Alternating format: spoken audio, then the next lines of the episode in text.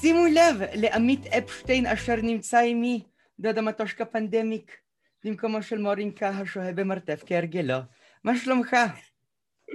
בסדר גמור, מה שלומך?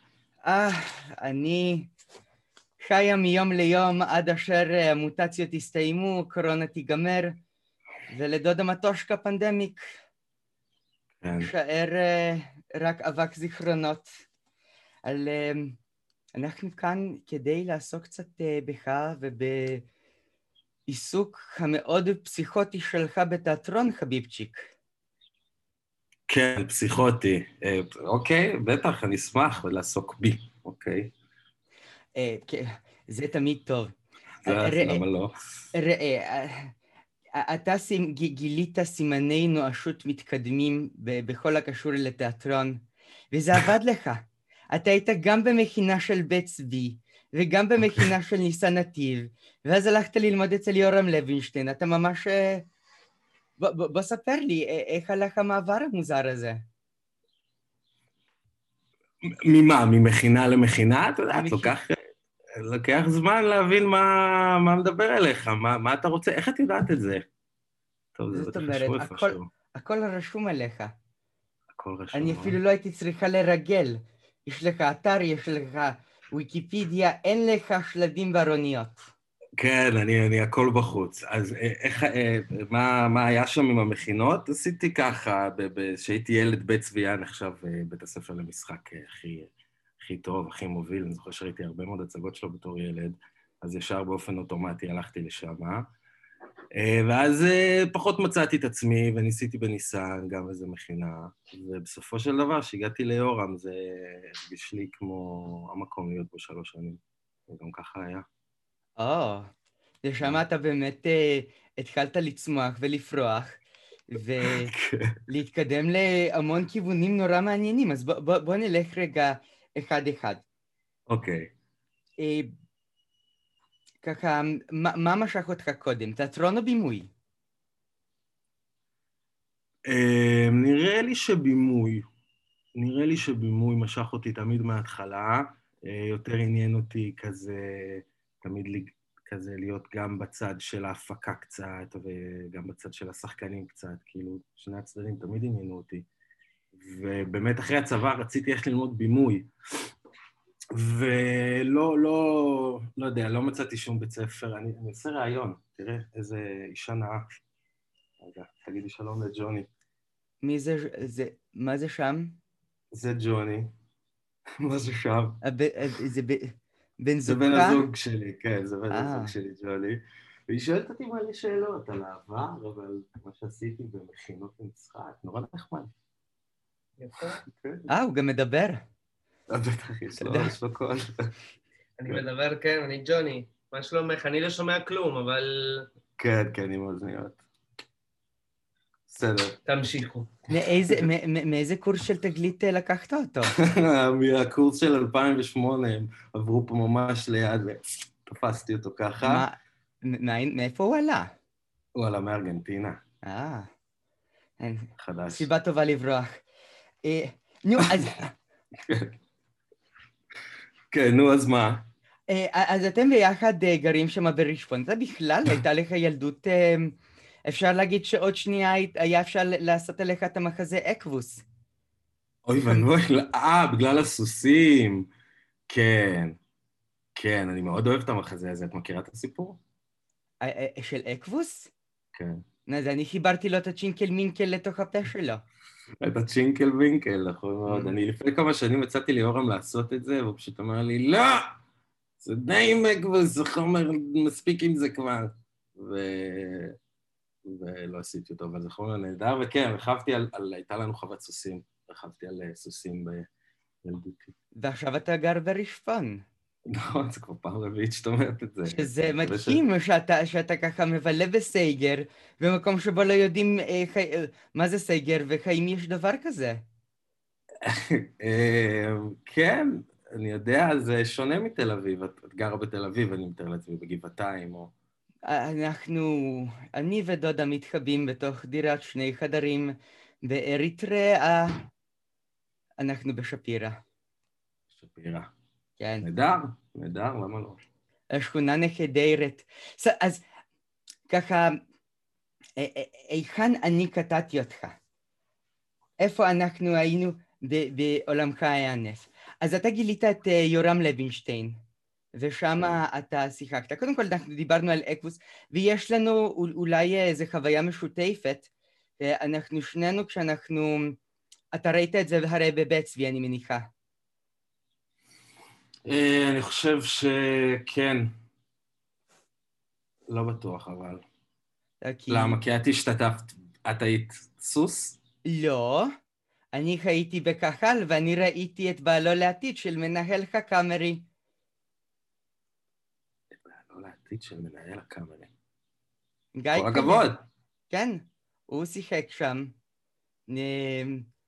אז אנחנו יודעים מאין הגיע מקור ההשראה של אחד ממנהלי התיאטראות הגדולים בישראל.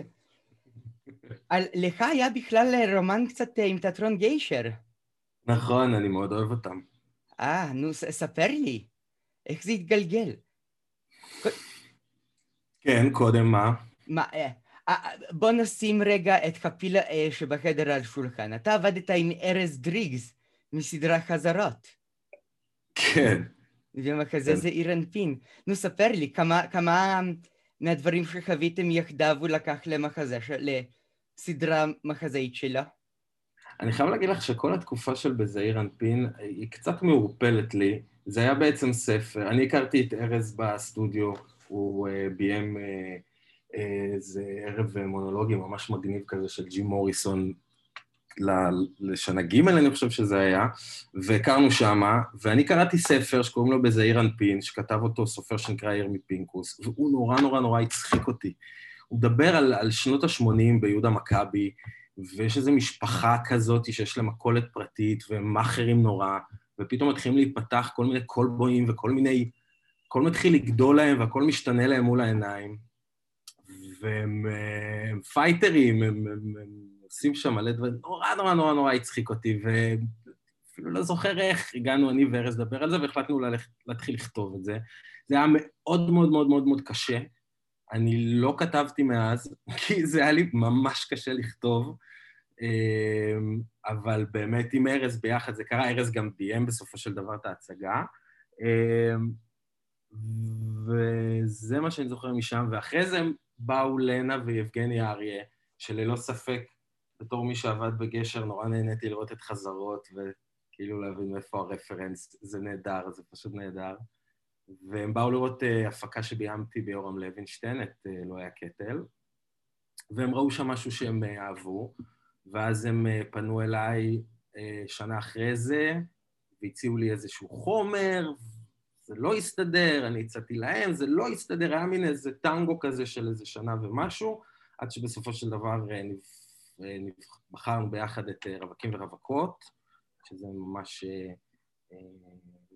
היה בשיא ההצלחה שלו לפני הקורונה, וזו הייתה הפקה שכל כך נהניתי לעבוד עליה, עם חומר מדהים וקאסט מדהים ותיאטרון מטורף ולא מתפשר. הם באמת עושים תיאטרון, הם חיים את זה, הם נושמים את זה, זה מרגש לראות, כאילו יצא לעבוד בכמה תיאטרות בארץ, כולם נהדרים, כולם עושים עבודה טובה, אבל יש משהו בקשר שאת התפאורה הם מייצרים ואת הפאות, הכל זה מין איזה one stop shop כזה, והכל עם ריח של סיגריות, ואני מאוד התרגשתי לעבוד שם, ומחכה שכבר הכל ייגמר, שאפשר לחזור לראות שם הצגות, הם עושים תיאטרון מעולה בעיניי. זהו, רווקים ורווקות זה בהחלט מחזה שככה אמור לשקף את דור הוואי. זה כאילו הכל חוץ מטינדר. אני לא יודע, ניסו להצמיד על זה גם בכל מיני ביקורות שקראתי, כאילו דור הוואי. העניין הזה של... זה ביקורות, מורין קשוי במרתף קארט כתב עליך. כן? אז לא קראת את מה ששלחנו? בטח שקראתי, סליחה, לא הבנתי מור ששוכן, בעצם מור... קשרת אותו במרתף. זה סדרת הרי שצריך לצפות. כן, ראיתי איזה פרק, זה נורא מצחיק. לשמחה רבה. אם תפקידי זה להצחיק את כולם, בסוף אנחנו גם נתקע איזה מסר קטן או שניים. אם אנחנו מדברים ככה על עבודה שלך ועל חנוך לוין, זה היה לך קשר מלבד רווקים ורווקות? לחנוך לוין? אני קראתי לא את כל המחזות שלו, אבל קראתי הרבה מאוד מהחומרים שלו, אני מאוד מאוד אוהב את הכתיבה שלו. היה לנו, אני זוכר שלמדתי אצל יורם, מי שלימד אותנו, חנוך לוין, זה היה ססי סמוכה. את מי זה? בוודאי. זה הבחור שהיה אמור להיות קריימר בפאזל. התוכנית שהייתה אמורה להיות סיינפלד הישראלית. כן, אבל אנחנו חלקנו... אמור להיות... כן, כן, הוא שיחק. מה קרה? נעלם? אין אינטרנט ברשפון? הלכת לאיבוד. לא, חזרתי. רגע, הלכת לאיבוד. הנה, חזר. כן. סופת אינטרנט. אז ססי. כן, אל תפיל את המונולוג, אל תפיל. אל תפיל את המונולוג, כן, ויש בו משהו מססי, למדתי כזה משחק גם בתיכון, הייתי גם התיאטרון, וגם חוגי דרמה ושיט כזה, וססי הוא באמת המורה, לא ראיתי מורה כזה לפני, אני זוכר שדבר ראשון, הייתי נורא מופתע מהישירות שלו ומה... הוא נורא נורא מדויק ותופס וחד ולא מתפשר כזה, והוא לימד אותנו חנוך לוין, והוא גרם לי להסתכל על חנוך, אני מאוד אהבתי את האתוסים של חנוך, את הילד חולם, את השכבה, את הדברים האלו, את המטאפורות האלו שממלות לך את הלב ומרגשות אותך, וססי הכיר לי את הזניידוך, את היום-יום, את הבן אדם, את הפשטות, את האפסות, לא יודע, הוא הציג לי צד מאוד מקורקע של חנוך ויומיומי, תגיד, כמה מ... הרי רווקים ורווקות מדבר כאמור על רווקים ורווקות. נספר בקצרה שמדובר בבחור בשם זניידוך, אשר יש לו חברה בשם פלוציקה, ושכנתה בולבה. ולבולבה יש חבר חרבינו, וזה ערב של חילופי זוגות, עוברים מדיילת לדיילת, ובסופו של דבר נשארים עם הזניידוך ביד. וכמה מתוך הדבר הזה זה מתקשר לחיים... פייגלאקים אשר יותר משיקים וקרובים לחלקנו.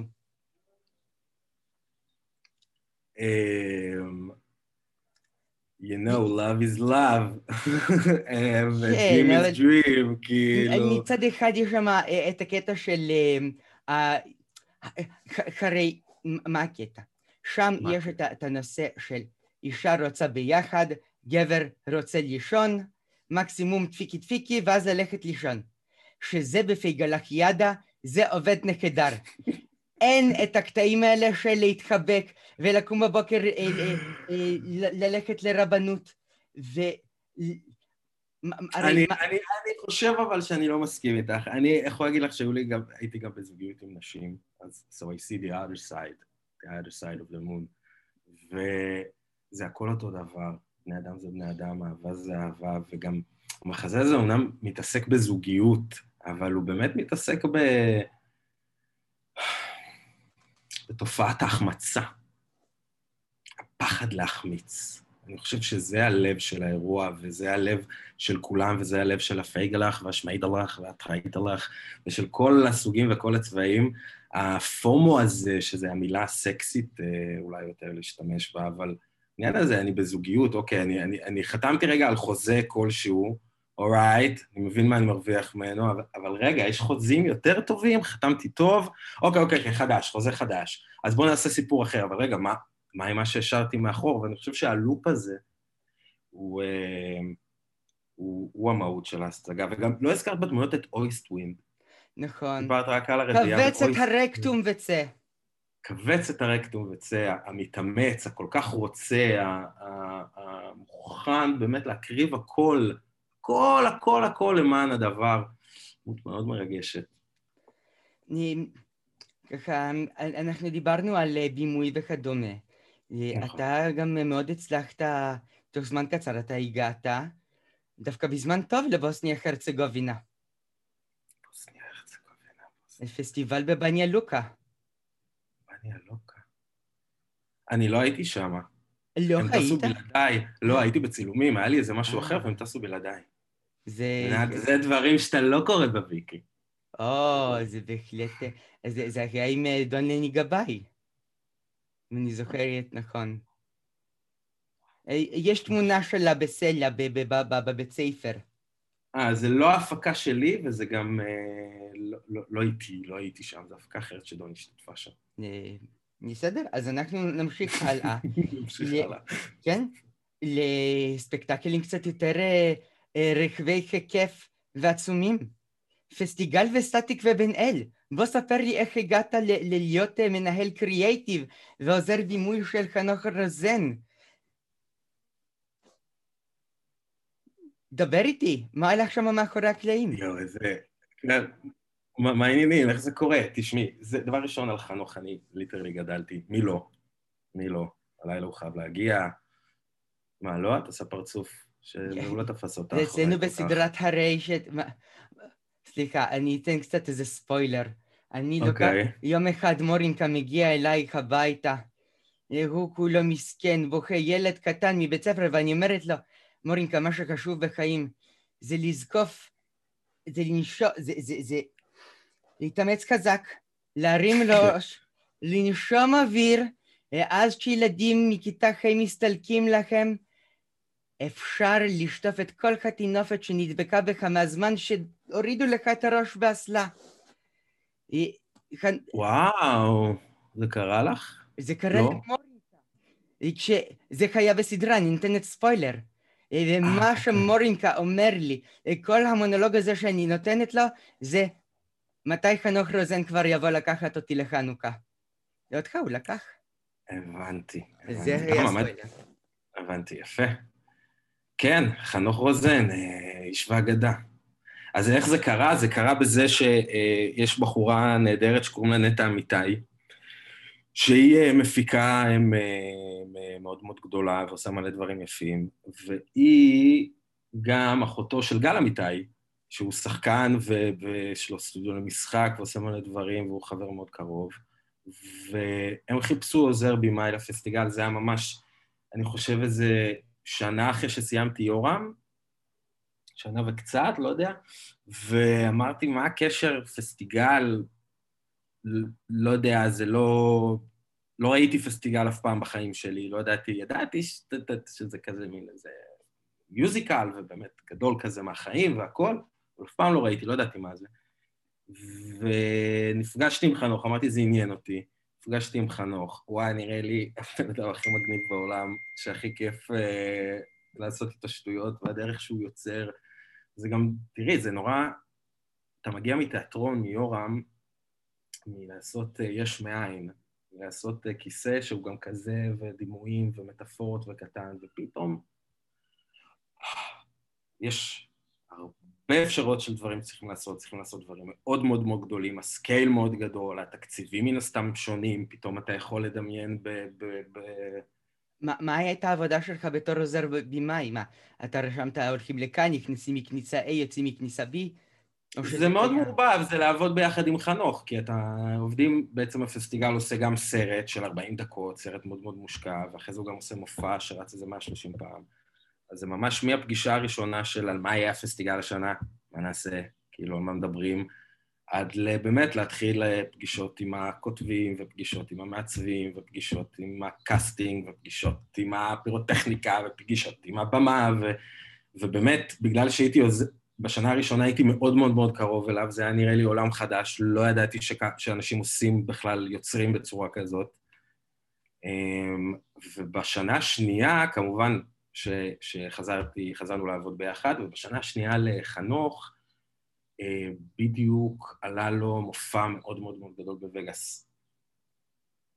והוא לא יכול להיות הרבה מאוד מהזמן, ועבד לנו מאוד טוב בשנה הראשונה, עלינו מין איזה אמון, הוא נתן לי הרבה מאוד מקום גם להציע רעיונות ולהביא דברים, הוא לא היה בינינו אגו בשום שלב, הוא ממש כאילו היה מבחינתי מורה דרך בעולם הזה של הספקטקל, ובאמת בשנה השנייה מאוד מהר, הוא ליטרלי, הוא לא יכול להיות בארץ, אז עוד פרה-קורונה, שהזום היה בכלל איזו אופציה ובאמת התחלנו לעבוד בתקופה מסוימת, הוא כן היה בחלקים מסוימים, אבל בתקופות מסוימות אני הייתי מריץ את הדברים ובאמת מסכם לו את זה בסופי שבוע, ומקבל אישורים על דברים, אבל הייתי יושב ומנהל את הפגישות ומקדם את הרעיונות.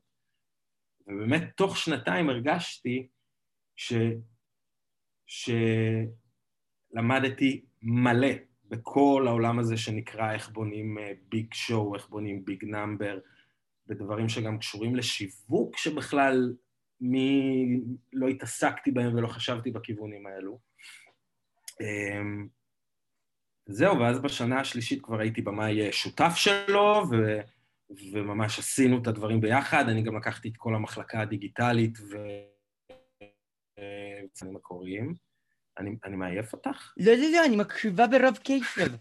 אני רושמת לעצמי ככה תוכניות להשתלט לאחר מכן. חוץ מזה שמוריקה גם כתבה על ההיסטוריה האפלה של הפסטיגל, אני חושבת שמאז חנוך רוזן בורח מפניו. אז ניהלת את הדיגיטל של הפסטיגל, שזה גם אומר כל ה... מה זה? זה עד המגע עם הפייסבוק, או שאתה... איך זה הלך? את האמת שאחרי שנה, כלומר בשנה הראשונה עבדנו תחת מיקי פלד, המפיק הגדול, ובשנה השנייה כבר קנו את החברה, ועברנו לעבור תחת NMC United, פנינה עדרי, משפחת עדרי, וזה הביא איתו צוות חדש. וכאילו היינו, אני וחנוך היחידים שכזה עשו ביחד פסטיגל לפני, ופתאום הגענו לצוות חדש של מפיקים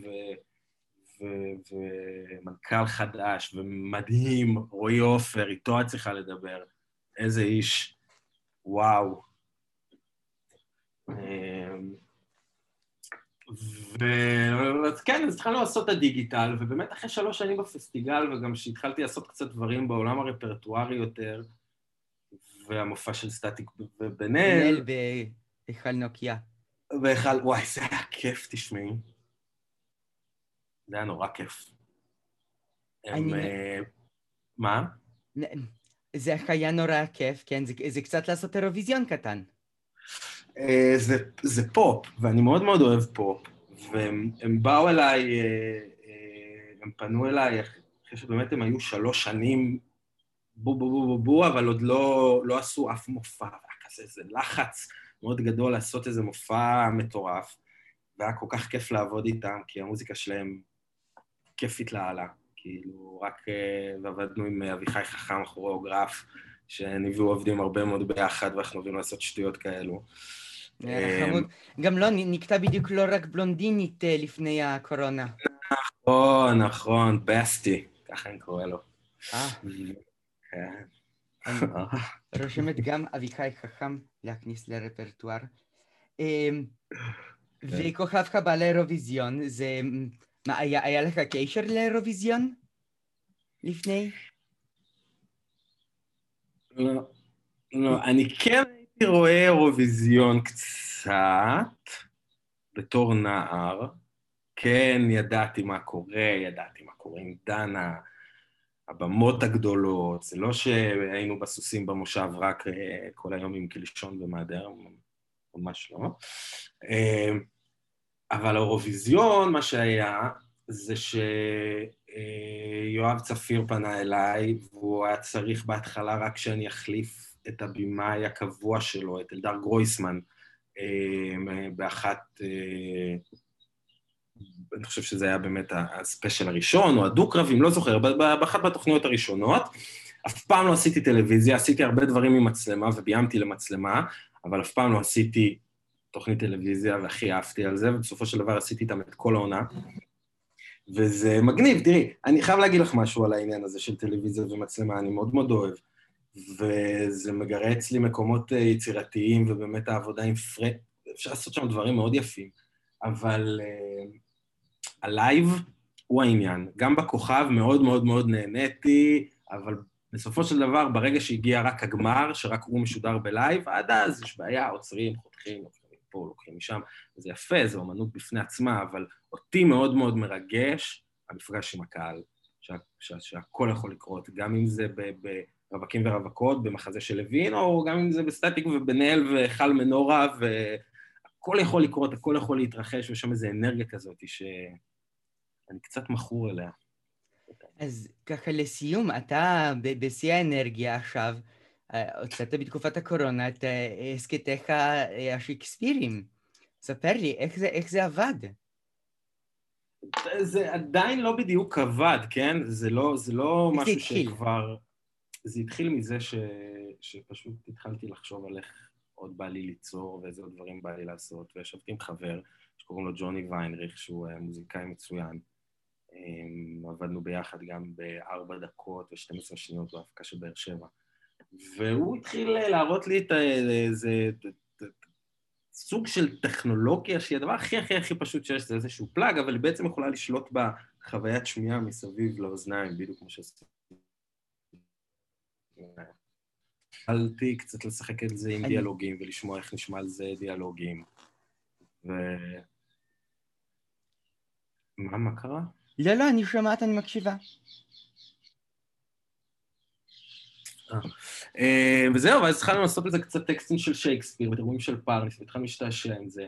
בהתחלה רצינו לפתוח עמוד הדסטארט, וגייסנו הרבה אומנים, ואז התיאטראות רצו לקחת חלק בזה, ואז היה קצת בלגן, וגם אני פתאום נכנסתי לפסטיגל שכל מה שהיה בדיגיטל איתו, אז כזה לא יכולתי לקדם את זה, אבל זה פרויקט מתוקי נורא. אז זה נעצר? זה עוד לא... לא, זה עוד לא הקלטנו. אבל אוקיי, אז יש לנו כבר טעם לתוכנית באה. כן, לגמרי. בהחלט. וואי, תקשיב, היה לי כל כך מעניין לדבר איתך, אני רשמתי לעצמי הערות, ואני אשמח לדבר גם עם רועי וגם עם אביחי, שהזכרת את שמותיכם. תודה רבה לך. תודה רבה לך. כן,